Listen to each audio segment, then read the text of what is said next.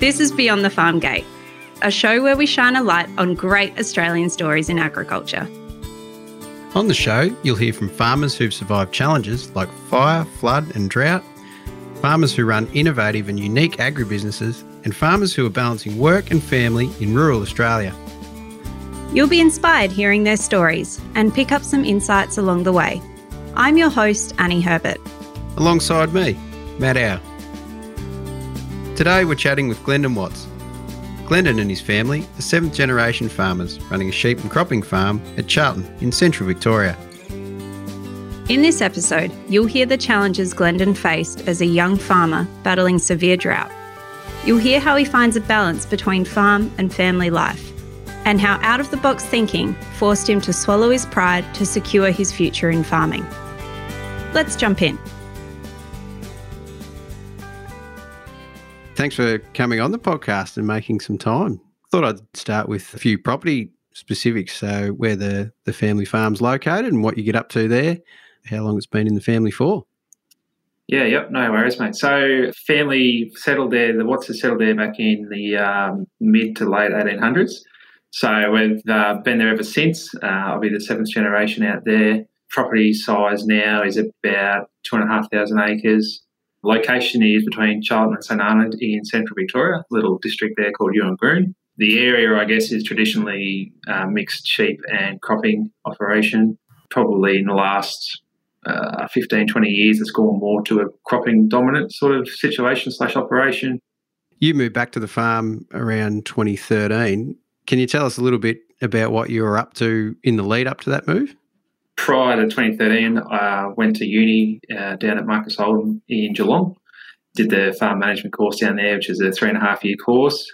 My wife, or girlfriend at the time, now wife, finished her, her uni, and then um, we returned to the family farm at the start of 2013. So, back on the family farm, you finished college, finished uni. Talk us through what kind of farming operation you've returned to. Dad had also been approached by another local trying to come and take on this land of mine. I want to lease it out. You know, you're interested, sort of thing. So he continued to expand or focus on the on the on the cropping side of the operation. Sheep were moved off the farm altogether. We were out of sheep in about 2009, roughly.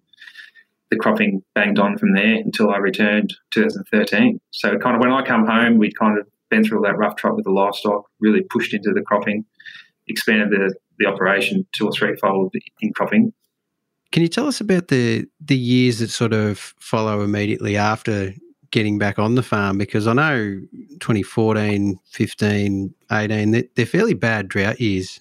What were the challenges that you and the family were facing in those immediate years with you walking back onto the property?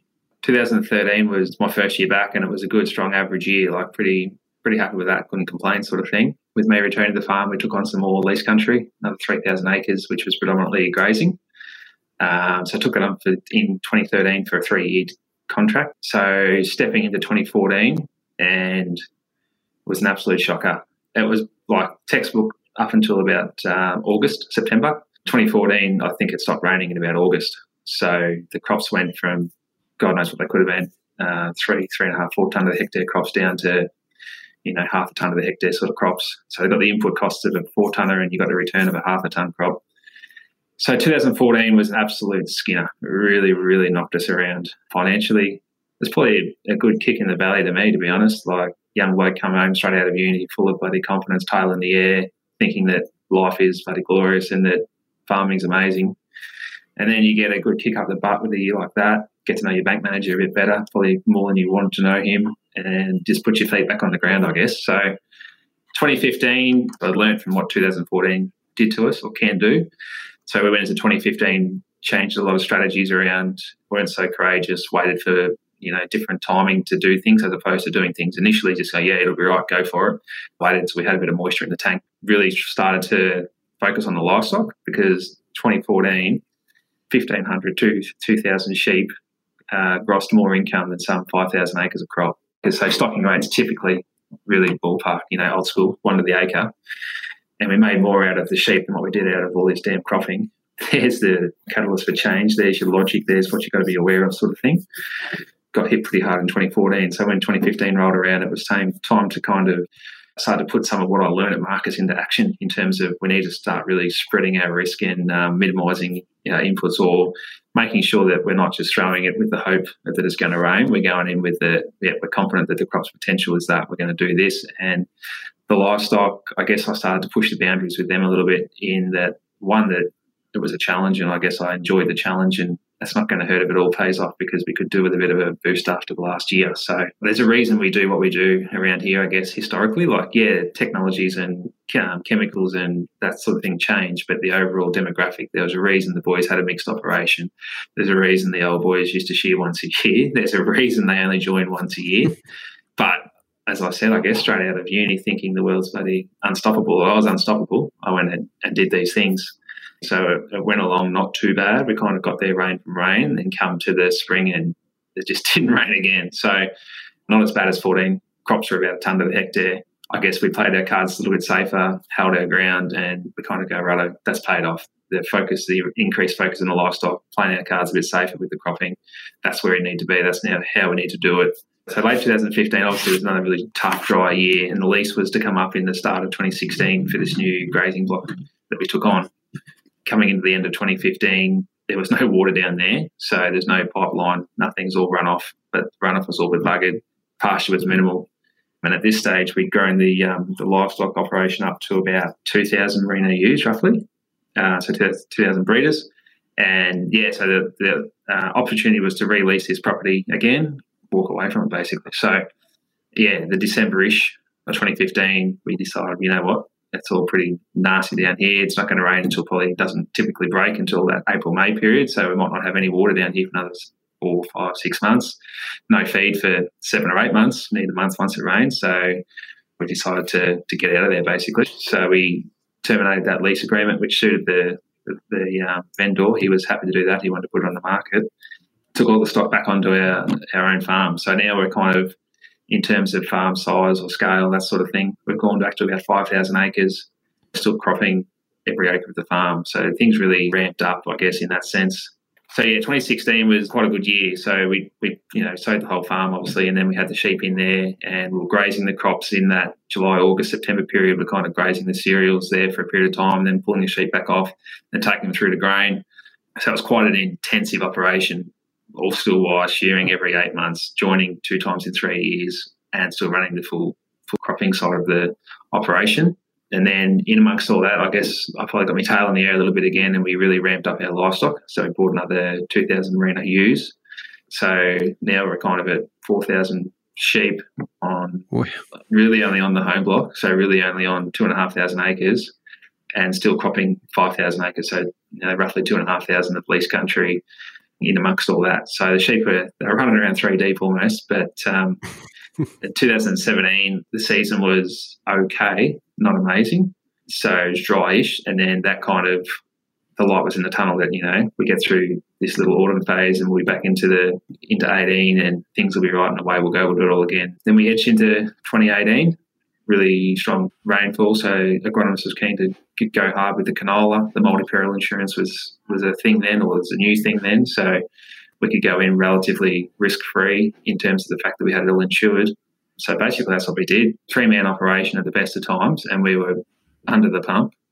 And then the folks shot through as they, which is fine, you know, they're in their mid to late 60s. Uh, they shot through for six weeks, eight weeks over to England left the operation with me. In the same sense, if the home life started to come into it by this stage, my wife and I got married and we just had our first child, young Elwood, uh, in the June of 2018. So we got all these sheep running around, all this canola in the ground, um, young baby at home. It was hectic as it was, and the agronomist kind of said, "Yep, all that canola needs a Synovic spray. Needs to be done in the next you know fortnight."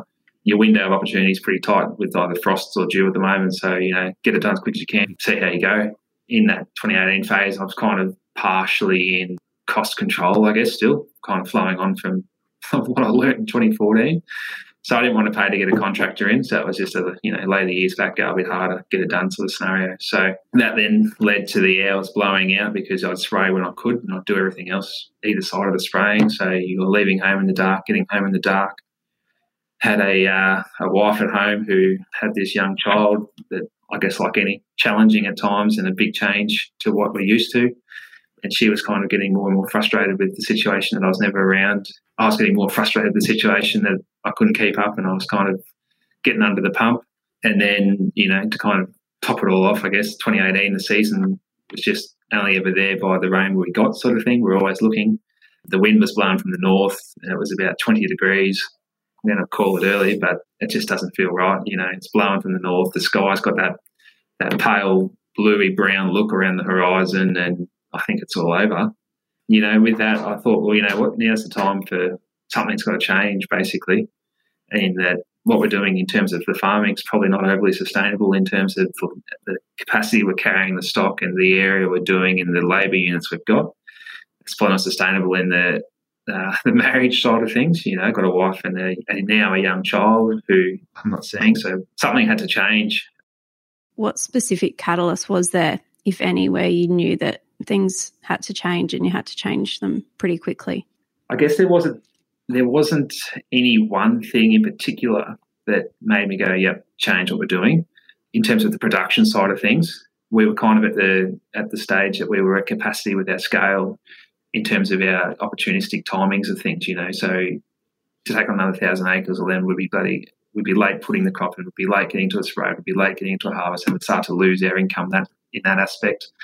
With the livestock, well, we were playing with fire there uh, in terms of the lambing and the shearing the lambing was good for the first two to three years of that really high intensity lambing, but the lambing rates were starting to slowly starting to drop, and that we're kind of getting back to the stage now that we're only getting 60s and 70% as opposed to 90s and 100s sort of thing. So you're like, well, what's the point? We're doing all this for 120% lambing.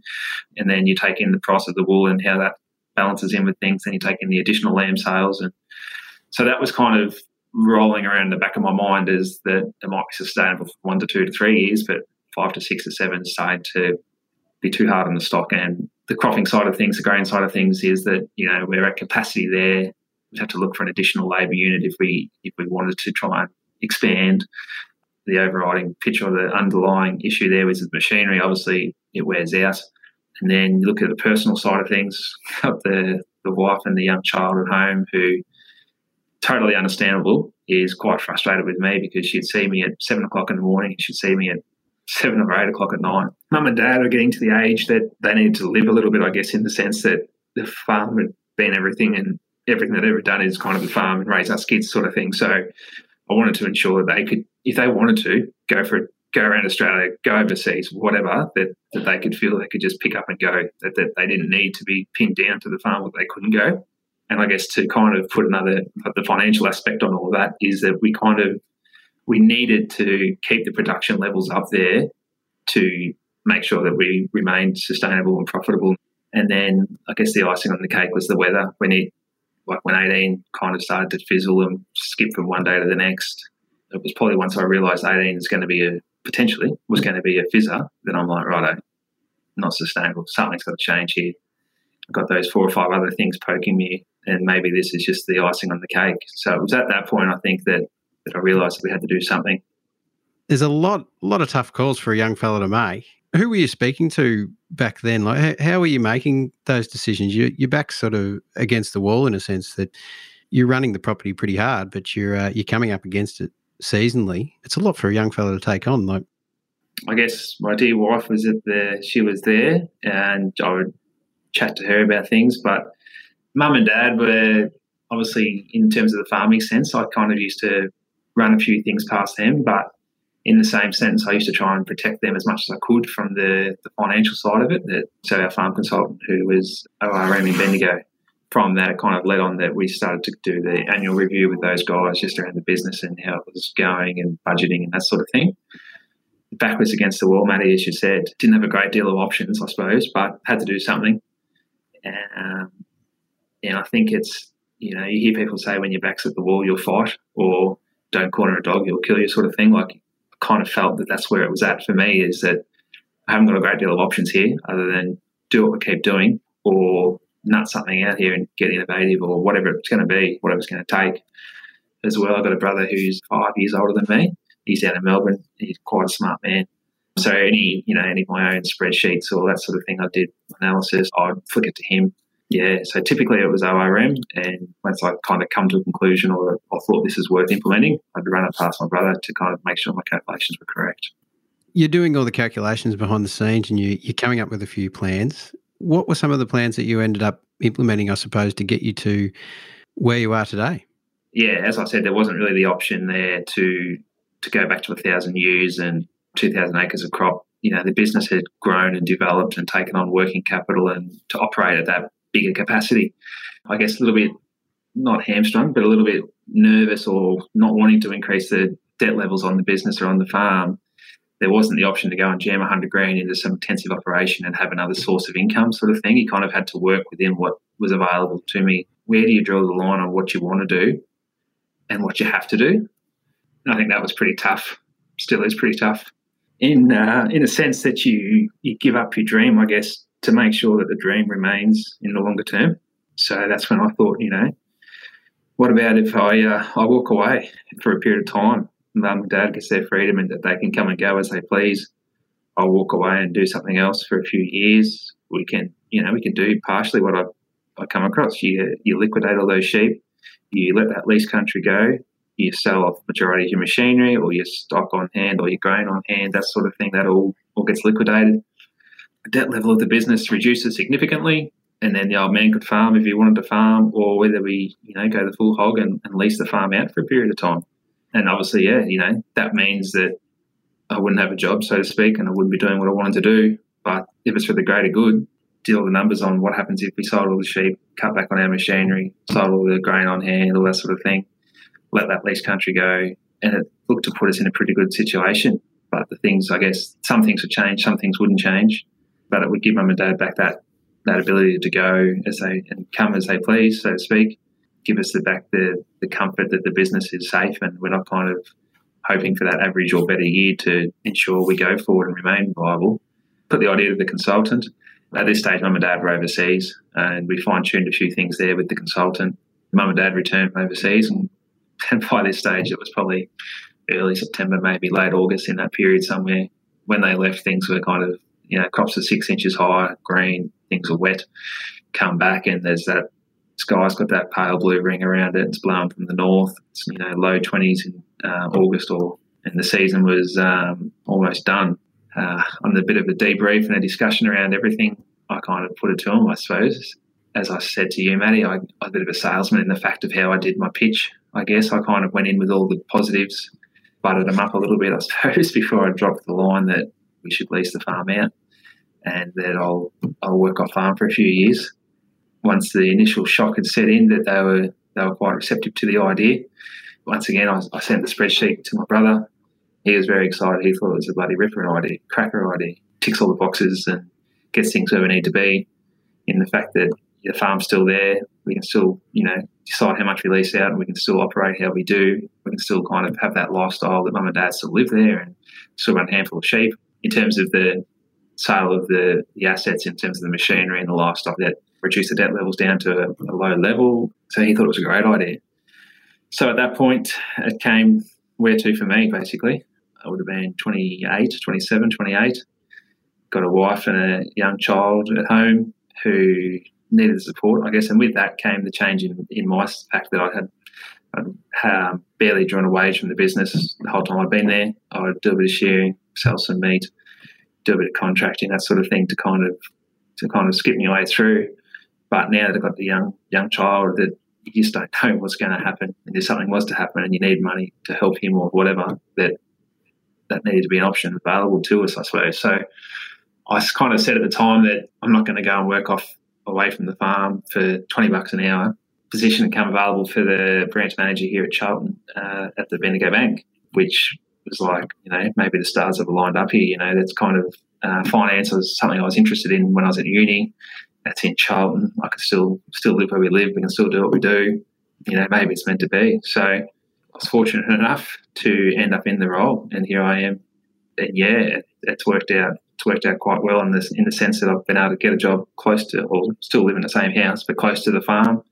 When we're farming, always someone knocks up early who goes, "Oh, you bloody working bankers hours." well, I guess I literally do work bankers hours now, but that gives me the opportunity to get out to the farm and do what I do on the weekends and after hours and, and that sort of thing.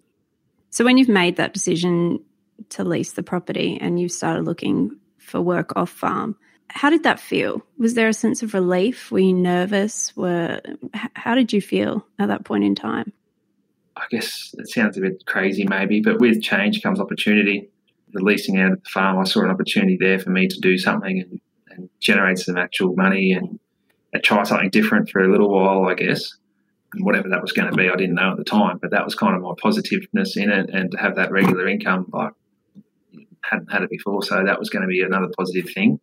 Appointed the role initially, it was a lot of excitement and you know, awesome. This is bloody great. You know, um, kind of ticked a few boxes in that sense. But um, the day I left the farm for the last time, it's a pretty tough day. The real, reality of it all sunk in when I drove out the gates for the last time. And that was bloody tough. Really, really tough. Still is tough, I suppose. I guess the realization that it's all come to fruition that, you know, that I'm not going to farm for a few years and that the farm's not going to be what it was and that, um, you know, I won't be able to work alongside dad, which some days is a challenge in itself. But at the end of the day, you always kind of think, you know, how lucky am I?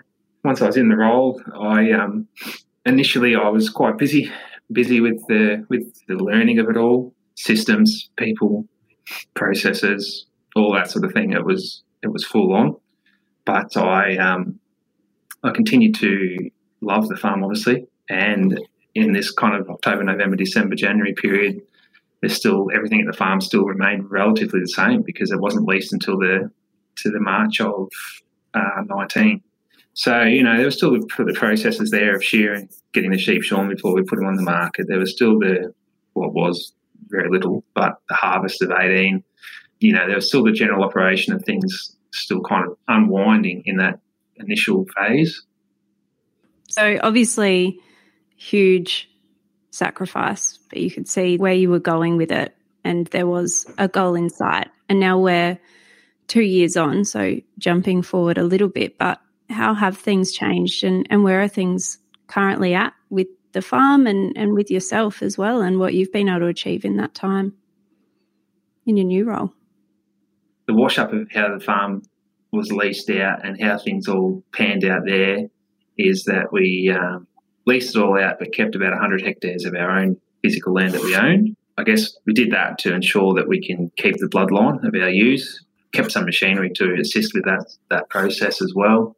Got the contract to sow the farm for the for the uh, gentleman who's leased it. We we put the farm into like we sow all the farm for him. So moving on to kind of where it's at now, I guess Dad takes care of the day to day sort of operations. Uh, I spend quite a lot of time doing the budgeting side of things and analysing things after hours, and that weekends are still typically spent at the farm doing something, if nothing major, then something minor. You know, might shift a mob or fix up that fence or that sort of thing, um, and then something major, more so like you know cropping that sort of sort of stuff. Well, then yeah, after hours or after work at night or weekends, I'm kind of out there doing that as well.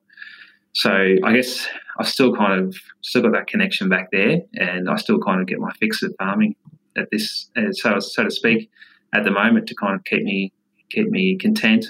Yeah, and it didn't feel like when you were permanently on the farm, you had a whole lot of work life balance. Having a new family has changing your circumstances enabled you to have more of that work life balance and, and spend more time with your family. Absolutely. They're, you know, just as simple as that, not literally, but, you know, nine to five sort of thing at the bank. Not allowed in here on a Sunday due to security. Um, yeah, Sundays are off already, which is which is a change.